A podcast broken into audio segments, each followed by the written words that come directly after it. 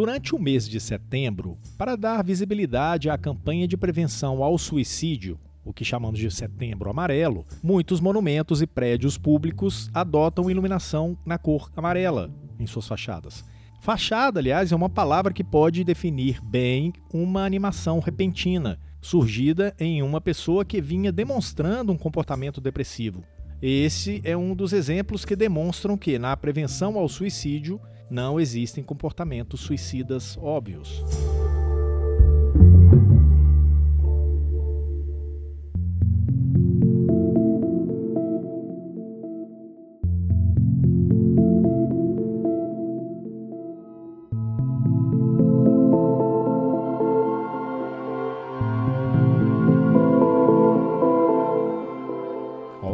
Que bom que você está aqui para a 31ª edição do Físio ITO em Movimento. Tudo o que rola na fisioterapia e na terapia ocupacional em um só podcast. Este é um conteúdo produzido pelo Crefito 3, que é o Conselho Regional de Fisioterapia e Terapia Ocupacional da Terceira Região, uma autarquia que é responsável pela fiscalização profissional do Estado de São Paulo. Esta iniciativa é especialmente produzida para você que é ou sonha em ser fisioterapeuta ou terapeuta ocupacional. Eu sou o Túlio Fonseca, gerente de comunicação aqui do Conselho. E eu sou a Mônica Farias, eu sou jornalista aqui no Crefito 3. E neste episódio, a gente continua a tratar do Setembro Amarelo. Na primeira parte deste especial, a gente apresentou um cenário mundial e nacional do problema do suicídio. Se você não ouviu o podcast 30, ele está lá disponível em todos os canais: YouTube, Spotify, Deezer, Google e etc. Então vamos lá para o segundo episódio do nosso especial.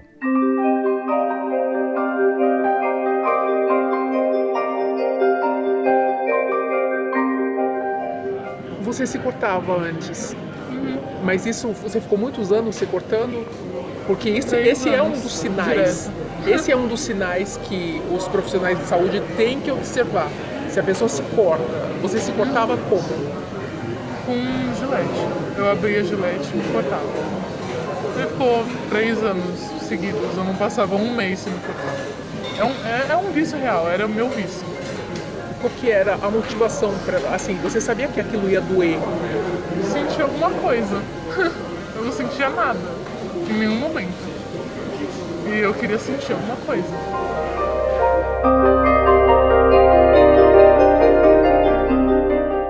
Antes de a gente iniciar o segundo episódio, vale a pena resgatar rapidamente alguns dos números mais chocantes a respeito desse assunto. Segundo a Organização Mundial de Saúde, em todo o mundo, cerca de um milhão de pessoas cometem suicídio e aproximadamente 10 milhões tentam se matar.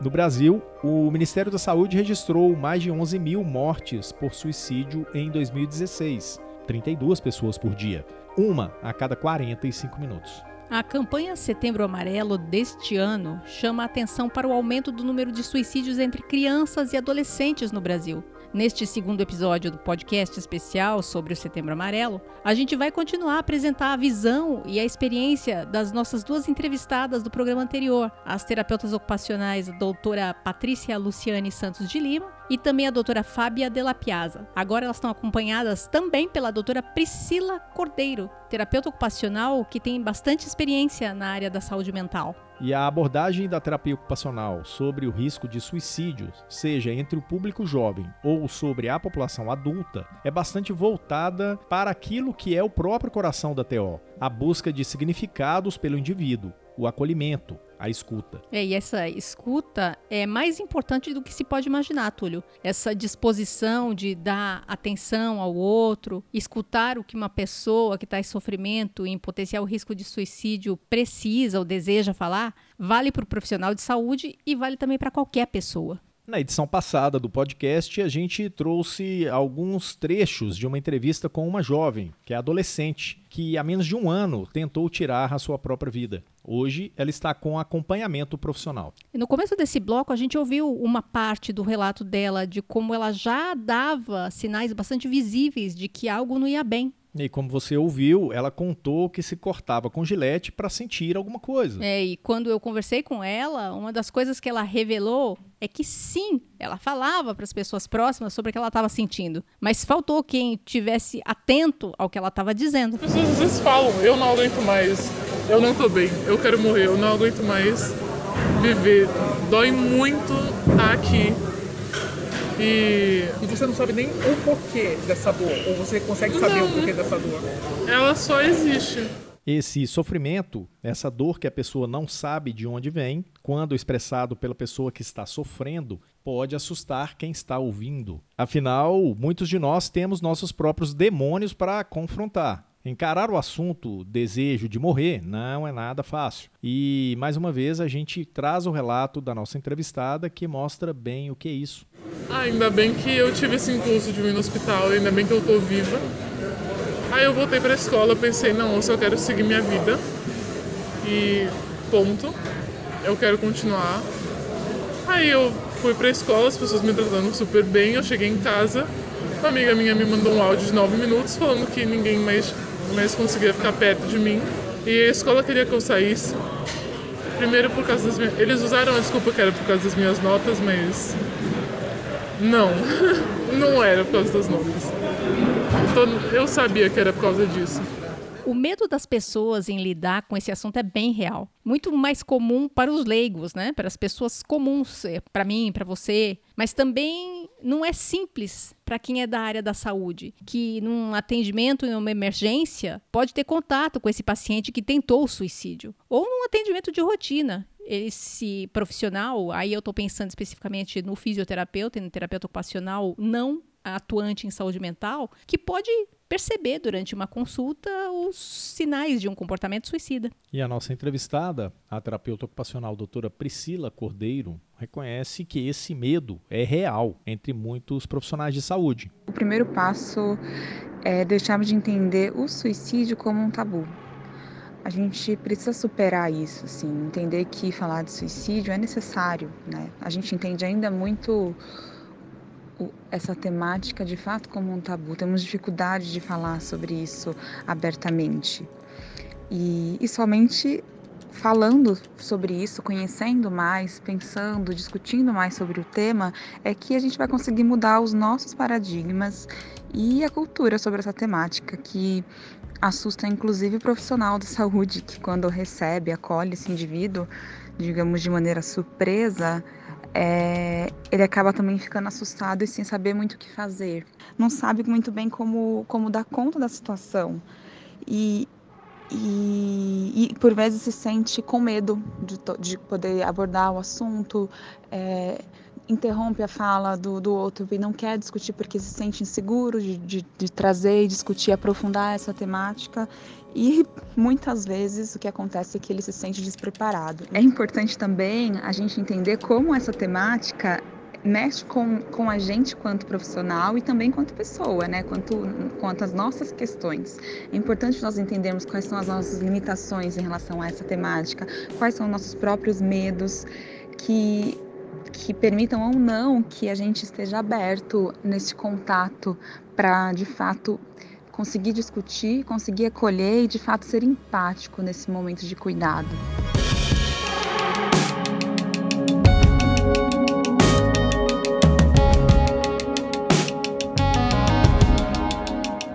Sentimento de medo, de insegurança para lidar com essa situação de uma pessoa em risco de suicídio, talvez está na área pelo fato de a vivência profissional em questões mais ligadas à saúde física e as ferramentas de suporte diagnóstico costumem ser a regra do dia a dia do profissional. Ele não está acostumado a lidar com o que ele não sabe trabalhar ou com o que ele não pode diagnosticar com uma ferramenta conhecida. Na saúde mental, isso é bem diferente, como explica a terapeuta ocupacional, a doutora Fábia de la Piazza. Para nós, fisioterapeutas e terapeutas ocupacionais, identificar uma dor relacionada a manguito rotador, artrose ou uma limitação de movimento causada por uma hérnia discal, é, lombo sacral, é relativamente fácil. É detectada no exame clínico, em exames de imagem e diferente da dor relacionada ao sofrimento mental. Nem sempre são aparentes e detectadas num primeiro momento de anamnese.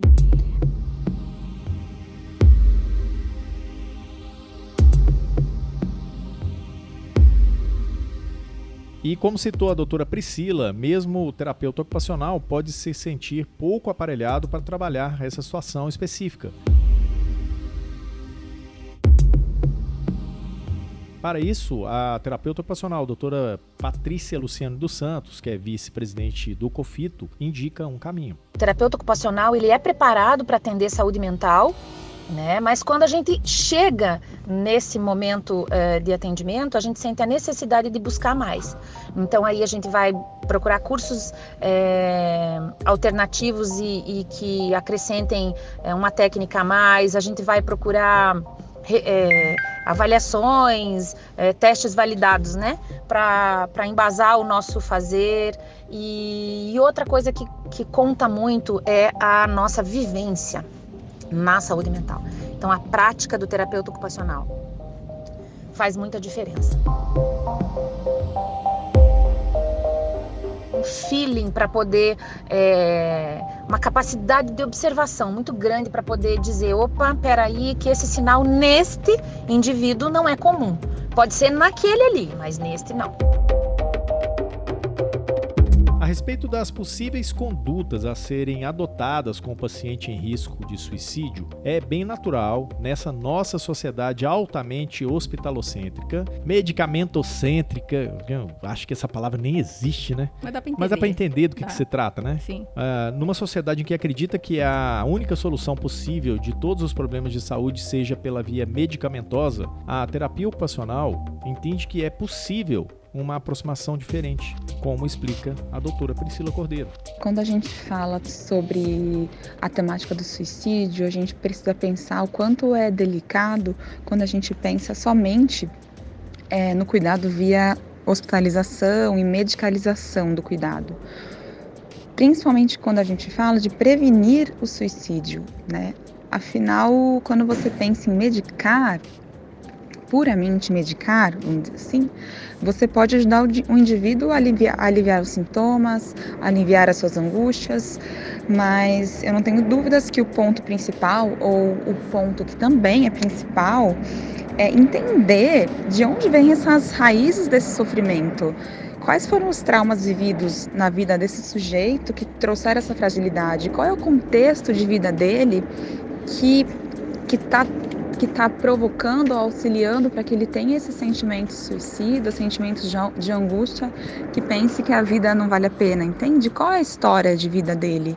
Isso, isso não pode se resumir somente a, a medicalização ou somente interná-lo para se prevenir algo. A gente tem que pensar num contexto como um todo. Todos nós somos feitos de contextos, todos nós somos feitos de histórias de vida, às vezes de traumas, que nos marcaram e nos trouxeram tal fragilidade a pensar que algo aqui não está valendo a pena. Então a gente não pode ignorar isso, a gente não pode resumir somente a eliminar os sintomas, a gente precisa entendê-los. Nós, profissionais da saúde, da área da saúde, agora, e agora falando especificamente do terapeuta ocupacional, temos inúmeras ferramentas importantes de cuidado nós, é, nós de, de, certa forma, compreendemos o valor da escuta, compreendemos o valor do acolhimento sem julgamento, o valor do diálogo, o valor da empatia e de quanto é essencial nos conectarmos com a história do outro, com a história de vida do outro, que vai para muito além de querer ouvir somente os sintomas, de querer identificar sintomas. É, a gente consegue, a gente busca e deve buscar demonstrar para o outro que a vida dele vale a pena. É isso que, é isso que a gente tem que trazer para a discussão sobre prevenção ao suicídio.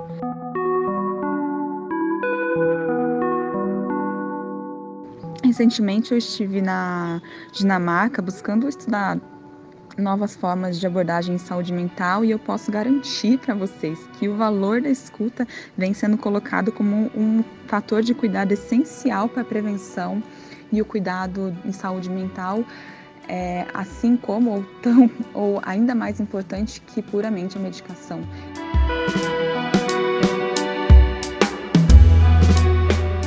Para você ver, Mônica, como esta questão da escuta é muito forte em saúde mental e para situações de pessoas em risco de suicídio. Claro que, no caso do terapeuta ocupacional ou no caso de outros profissionais na área da saúde mental, existe um processo de escuta qualificada. Mas, para a campanha do Setembro Amarelo, um primeiro momento de escuta por pessoas próximas àquele que está sofrendo pode dar um clique né, de alguma coisa que não está certa né? Que está é, errado. É, a pessoa pode perceber como um sinal já. Isso. Isso pode resultar no encaminhamento desta pessoa com o pensamento suicida para serviços especializados. Eu acho que aí o ponto inicial é isso. É, esse é o caminho. E, Túlio, eu até selecionei um trecho da entrevista que eu fiz com a jovem que compartilhou sua vivência com a gente e que mostra o que o fato de não escutarem, né, a não escuta, ao contrário da escuta dita pela doutora Priscila, é um negócio bem danoso. E para os jovens,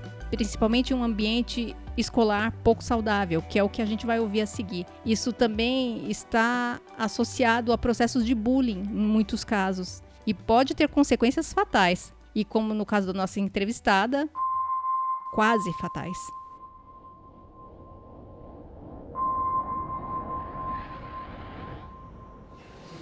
Eu meio que sabia o que eu estava fazendo, mas eu não estava pensando. Eu só falei, ah, eu não ligo mais eu vou fazer isso, se eu morrer ninguém se importa. Eu tomei tudo com muita vodka, eu tava na escola. Na verdade, eu tinha tomado uma parte dos remédios e eu, era um dia que eu tava meio mal. E uma menina da minha sala foi no fundo da sala onde eu estava e falou pra mim: Não, se você tá mal, porque você não se mata logo? E eu falei pra ela o que aconteceu. Eu falei: Eu já tomei metade de uma cartela com muita vodka. Você tá feliz agora? Você vai parar de mexer o saco? E ela não fez nada. Ela não avisou ninguém. E. É, ela só falou: não, tá bom então. O ensino médio inteiro ela sempre mexeu muito comigo, nesse sentido. Ela não deixava em paz em nenhum momento.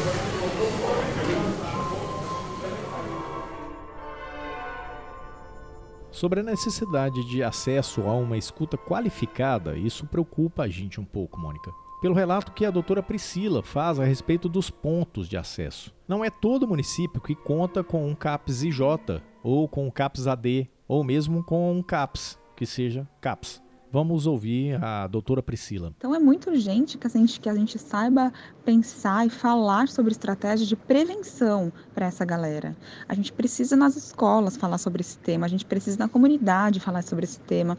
Precisamos auxiliar os profissionais da atenção básica, das unidades básicas de saúde, a como acolher esse pessoal, não só o público jovem, quanto aos demais, porque também é um cuidado que pertence à atenção básica não somente aos CAPs. Isso é muito importante, porque a gente não está falando de uma questão é, exclusivamente de saúde mental. A gente nunca fala exclusivo de saúde mental quando a gente fala de ser humano, né? Nós somos um, nós precisamos de um cuidado integralizado. E aí não tem como a gente falar que o cuidado ao suicídio tem que ser tem que ser focado somente e exclusivamente ao CAPS. A gente tem que trazer essa, essa discussão, inclusive, para atenção primária que é tão importante quanto. E entre as formas de buscar ajuda ou buscar mais, mais conhecimento sobre o tema, a gente pode ir pensando aí, como eu falei inicialmente, a saúde mental ela não pode estar exclusivamente dentro de um CAPS, ela precisa estar também na atenção primária. Os profissionais da atenção básica precisam estar capacitados, precisam ter conhecimento sobre a temática da prevenção ao suicídio, sobre como acolher um sujeito que tem pensamentos suicidas. E a gente precisa mais é, apresentar para a comunidade em si quais são as formas de buscar ajuda. Eu atuo num CAPS atualmente e, e aí eu posso falar também quanto CAPS que nós temos ali espaços de acolhimento diários que não tem necessidade de um encaminhamento. Então, o sujeito não precisa ter um encaminhamento para buscar ajuda. Nós estamos no serviço porta aberta, ele vai lá e ele vai ser acolhido por um profissional que vai fazer essa escuta qualificada inclusive sobre, inclusive quando ele estiver nesses momentos mais delicados de pensamento suicida, ele vai ser sempre alguém para escutá-lo, sempre alguém para acolhê-lo, sempre alguém pensando que a escuta é de fato importante. As estratégias não podem ser pensadas somente no âmbito do CAPS, por exemplo, mas precisam ser pensadas em rede. É essencial que essa discussão e as ações de acolhimento relacionadas a esse tema seja cuidada no, no âmbito interdisciplinar e intersetorial, não somente dentro de um espaço que se pensa que é um cuidado exclusivo de saúde mental. Não é disso que a gente está falando e não é assim que a gente tem que pensar.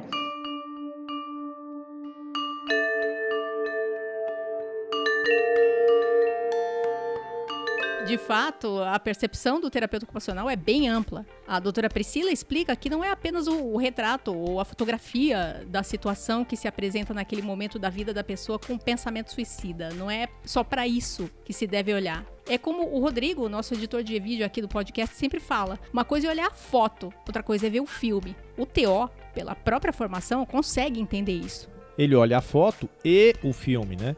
E é isso mesmo que a doutora Priscila Cordeiro fala com a gente. Nós, terapeutas ocupacionais, temos um, um diferencial quanto profissional quando a gente pensa no processo de ressignificação dos papéis ocupacionais. Então, o cuidado ele é pensado de forma contínua, ele não pode ser pensado somente de uma forma pontual. Né? Ele deve ser pensado também junto a diversos setores de cuidado, no campo da saúde, no campo da ciência social, da educação, de proteção e muitos outros em que o terapeuta ocupacional pode e deve estar inserido. E nós, quanto terapeutas ocupacionais, temos um diferencial da percepção desse cuidado quando a gente pensa sobre a reorganização das rotinas, sobre auxiliar no processo de identificação de novos papéis, novos interesses, desejos, planos de vida, para além da compreensão que o suicídio se torne uma única saída, em cima dessa percepção, o profissional pode lançar mão de muitos recursos para acessar essa pessoa em risco. Ferramentas próprias da terapia ocupacional e outras compartilhadas com outras especialidades. E quem fala disso com a gente é a doutora Patrícia Luciane Santos de Lima. Bom, o terapeuta ocupacional, ele é, é um é, profissional que trabalha com análise de atividade. Então, análise de atividade a gente faz em tudo. A gente analisa todas as atividades e eu digo assim, ó, desde o bordado, do crochê, do tricô, da jardinagem. Posso utilizar PICs, práticas integrativas e complementares, né? É, como auriculoterapia, a cromoterapia, é, um relaxamento, um reiki, é, enfim. É, então, o, o terapeuta ocupacional pode utilizar todas as ferramentas de que ele dispõe, se ele achar que aquele paciente vai se beneficiar. Ele pode usar um, apanhado de ferramentas com um único paciente.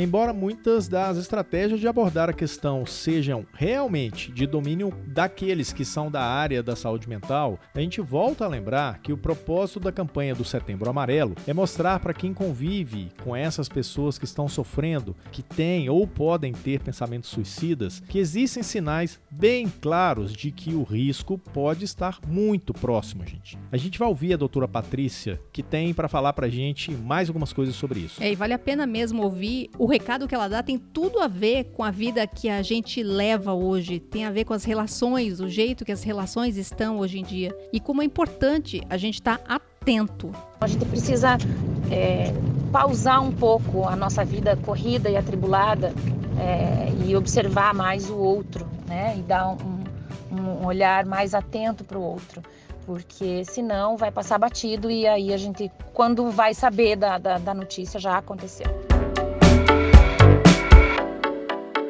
E assim, com esse chacoalhão da doutora Patrícia, a gente fecha essa edição do, do, do, especial aqui do podcast com dois episódios sobre Setembro Amarelo. E agora é a hora de a gente saber se você sabe ou não sabe o que é fato ou o que é fake sobre esse tema. Importante isso. Vamos uhum, lá? Vamos.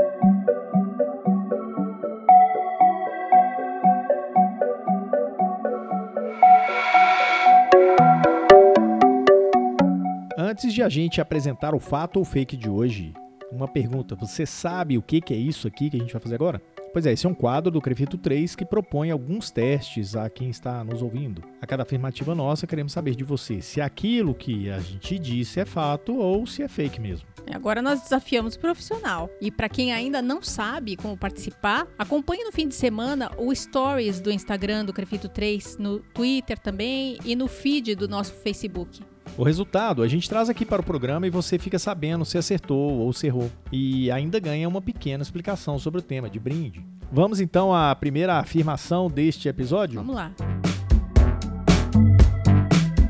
Mônica, fisioterapeutas e terapeutas ocupacionais do Brasil querem saber.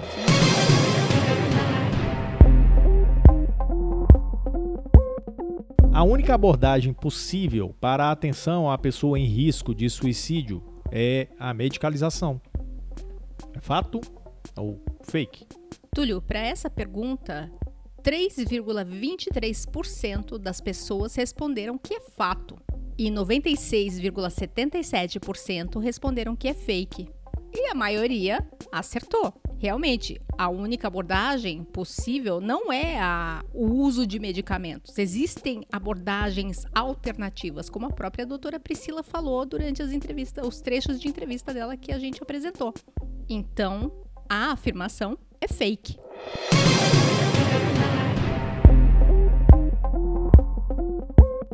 A segunda afirmação. A rede de atenção básica está totalmente integrada para acolher a pessoa em risco de suicídio. Isso é fato ou é fake? O que os profissionais responderam?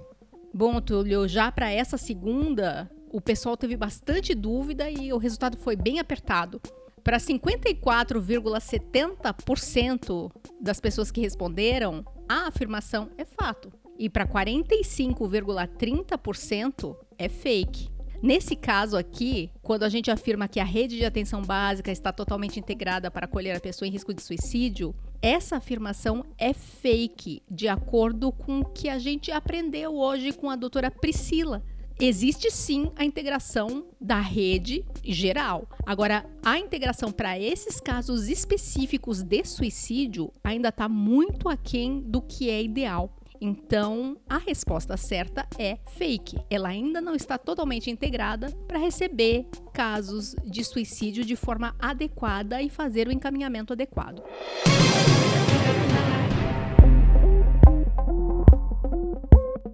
E a gente chega à terceira afirmação do dia.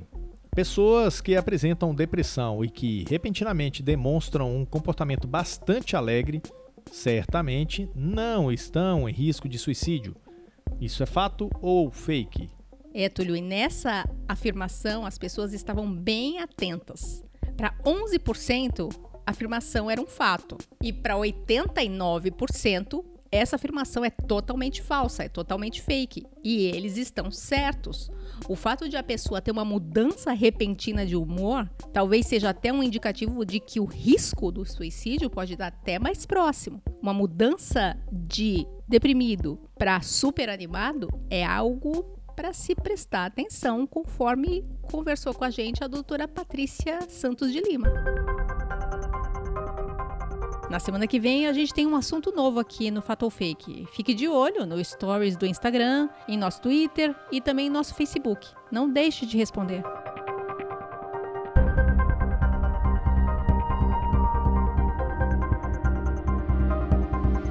E assim fechamos a nossa 31ª edição do podcast Físio e TO em Movimento. Tudo o que rola na fisioterapia e na terapia ocupacional em um só podcast. Eu sou Túlio Fonseca, gerente de comunicação aqui do Crefito 3. E eu sou a Mônica Farias, sou jornalista aqui no Crefito 3. A produção de áudio é do editor de vídeo do Crefito 3, o Rodrigo Cavalheiro. E o Crefito 3 está no Facebook, no Instagram, no YouTube, no Twitter, no SoundCloud e também no Spotify. Acesse, acompanhe, compartilhe. Dá uma olhada lá no Google, dá uma olhada lá no Deezer. Você vai achar a gente em tudo quanto é lugar. É, o podcast e tudo mais que a gente faz aqui na comunicação é para você. É isso aí. Vamos? Até semana que vem? Até semana que Vamos vem. lá. Tchau, tchau.